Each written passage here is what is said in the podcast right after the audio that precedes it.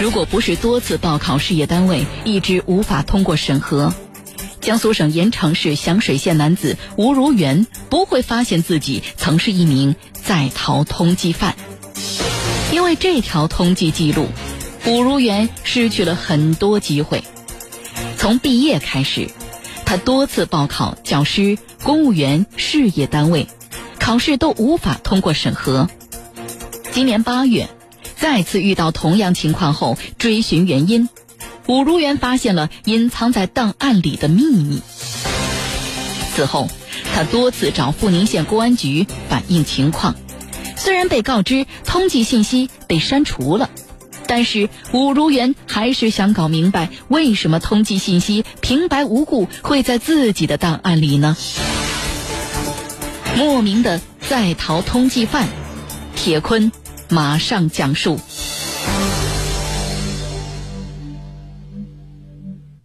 今年三十一岁的武卓元，他的家住在江苏省盐城市响水县。二零零四年到二零零九年。他就读于江苏省盐城市阜宁县阜宁高等师范学校，也就是现在的江苏教育学院阜宁分院计算机教育专业。后来学校升级为盐城幼儿师范高等专科学校。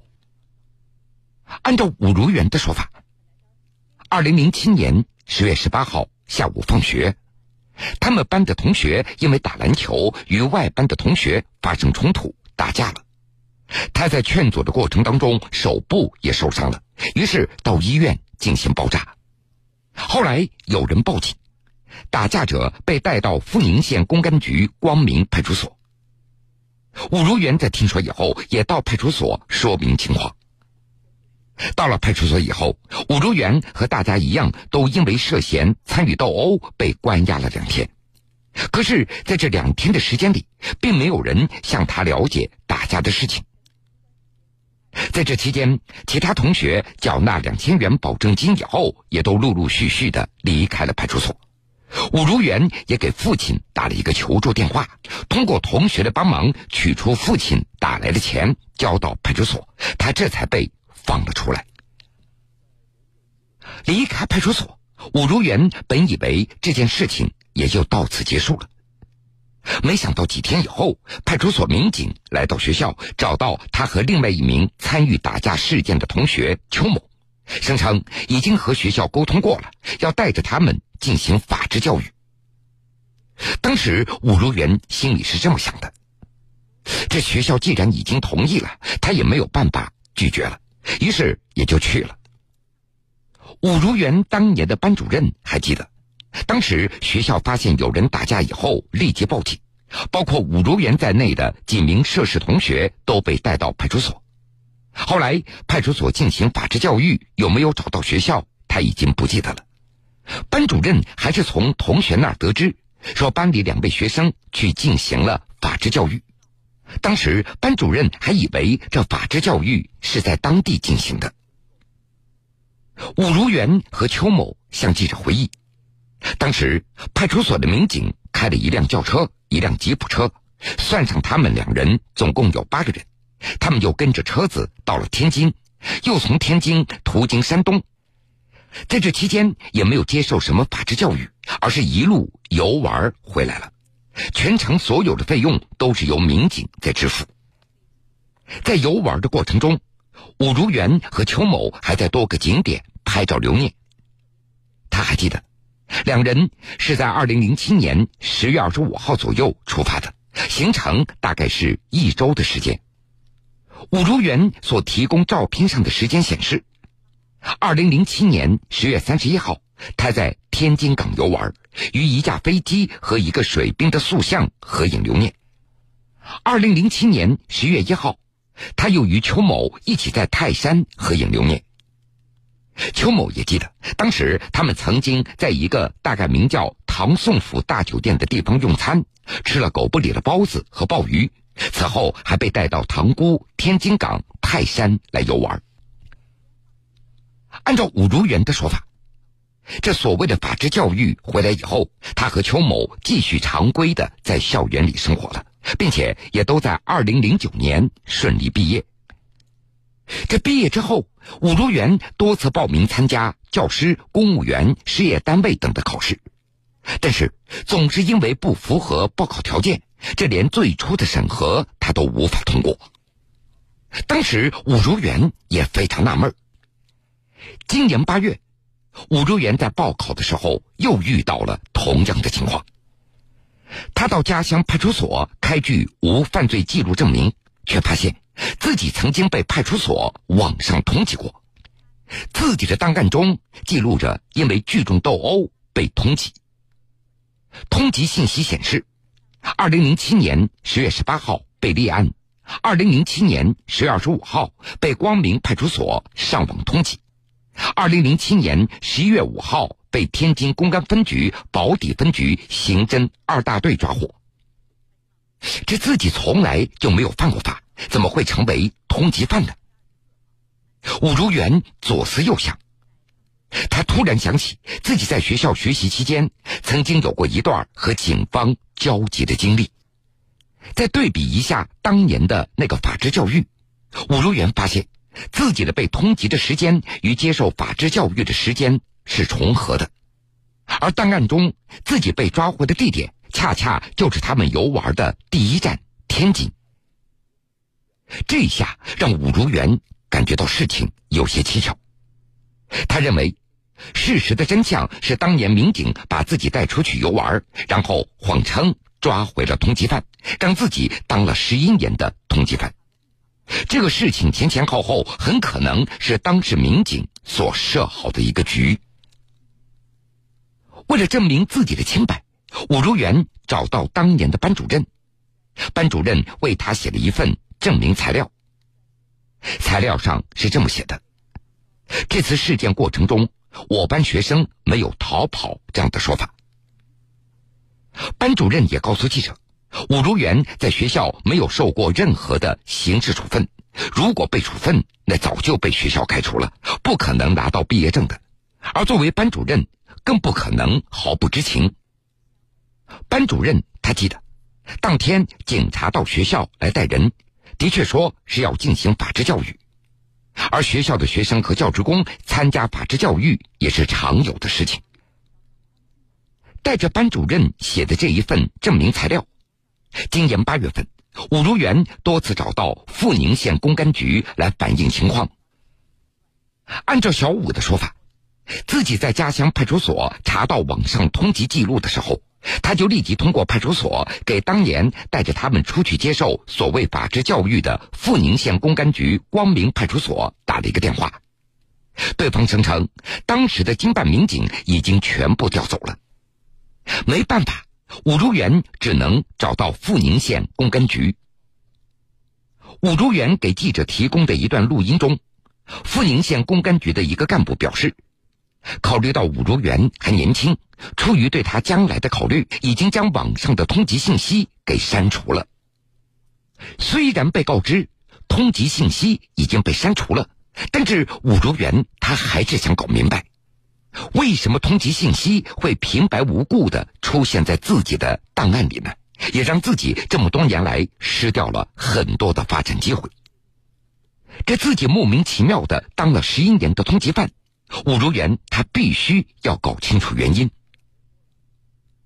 九月二十六号的上午，阜宁县公安局政治处的一名工作人员告诉记者，他们已经知晓此事了，目前组成了联合调查小组，相关情况还在进一步的调查之中。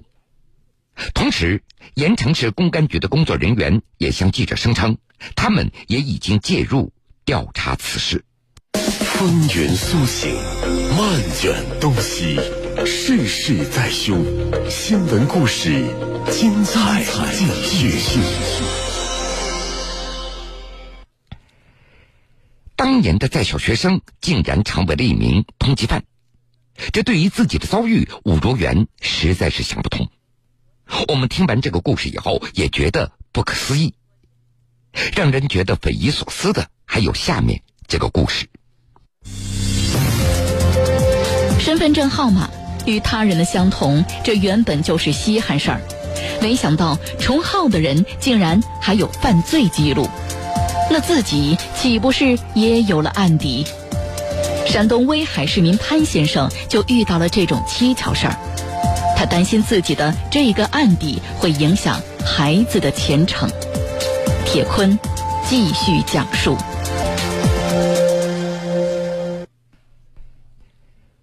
四十六岁的潘先生，他是山东烟台蓬莱人。一九九七年，他搬到威海居住，户籍也由蓬莱迁到威海环翠区。二零一六年，潘先生要出国打工，需要到孙家屯边防派出所开具一份无犯罪记录证明。这从来没有违法犯罪记录的潘先生，竟然意外得知自己曾经在一九九九年犯罪，并且判处有期徒刑。这到底是怎么回事呢？原来，民警将潘先生的身份证号码输入公干系统的人口信息库进行查询的时候，发现这个号码竟然也属于一个叫做刘某的人，而这个刘某曾经犯罪并且获过刑。当时，民警向潘先生进行了解释，并且在确认潘先生的确没有犯罪记录以后，也给他开具了证明。这自己跟有过犯罪记录的人共用一个身份证号码，并且能根据这个号码查到犯罪记录，这件事儿一直让潘先生忐忑不安。尤其是近期想到孩子明年就要参加高考，而自己还有所谓的犯罪记录，无疑也会影响到孩子报考警校、军校等这些高校，所以潘先生他就迫切的希望能够给自己洗白。经过威海公安环翠分局户政科的民警查询以后，确认潘先生那是多虑了。由于潘先生的身份信息里没有犯罪记录，并且那个刘某的身份证的号码目前也已经变更了，就算是重号，根本也不会影响到潘先生的生活。民警解释，刘某与潘先生那都是蓬莱市某乡镇的人，不过他们是不同村的。很有可能是当年的户籍民警在为两人办理第一代居民身份证的时候存在疏忽，导致两人的身份证的号码相同了。虽然公安机关在多年以后换发第二代居民身份证，十五位数的身份证的号码也升级为十八位数，但是两人的号码肯定还是相同的。两人也在很长一段时间里共用这个号码。由于刘某有过犯罪记录。在这期间，的确有可能对潘先生使用身份证造成一定的影响，比如办理住宿登记、申领信用卡等情况的时候，会同时显示出这个身份证号码上有犯罪记录。但是目前，公安系统的人口信息库已经显示，刘某变更了原身份证的号码，与潘先生共用的那个号码对刘某已经是无效了。这个号码也就专属于潘先生一个人了，犯罪记录也都是挂在刘某的名下，因此潘先生不必担心自身有所谓的案底。在这儿，我要多说几句。我国第一代居民身份证的登记发放开始于一九八六年，大量的重号身份证也就在那个时候所留下来了。由于当时参与登记编号的人员非常多，素质参差不齐，并且许多身份证都采用手写，漏登错登也就无法避免。直到第二代身份证出现，才实现了人口信息的全国联网。一旦有重号，输入公安系统的人口信息库，就会发现身份证号码的重号的问题，也因此大量浮出水面。根据新华社的报道。说，近年来，全国公安机关一直在清理身份证号码重号的问题。全国的身份证号码重号人数由一百七十一万人减少到八人。公安机关已经对这八人的人口信息做了特殊的标注，以达到其公民身份证号码唯一性的效果。民警解释，至今全国仍然有八人重号。那是因为有的人在国外或者失踪等等，都处在一个失联的状态，公安机关也因此无法更改其身份证号码。但是潘先生的遭遇不在这八人之中，因为刘某已经变更了原身份证的号码。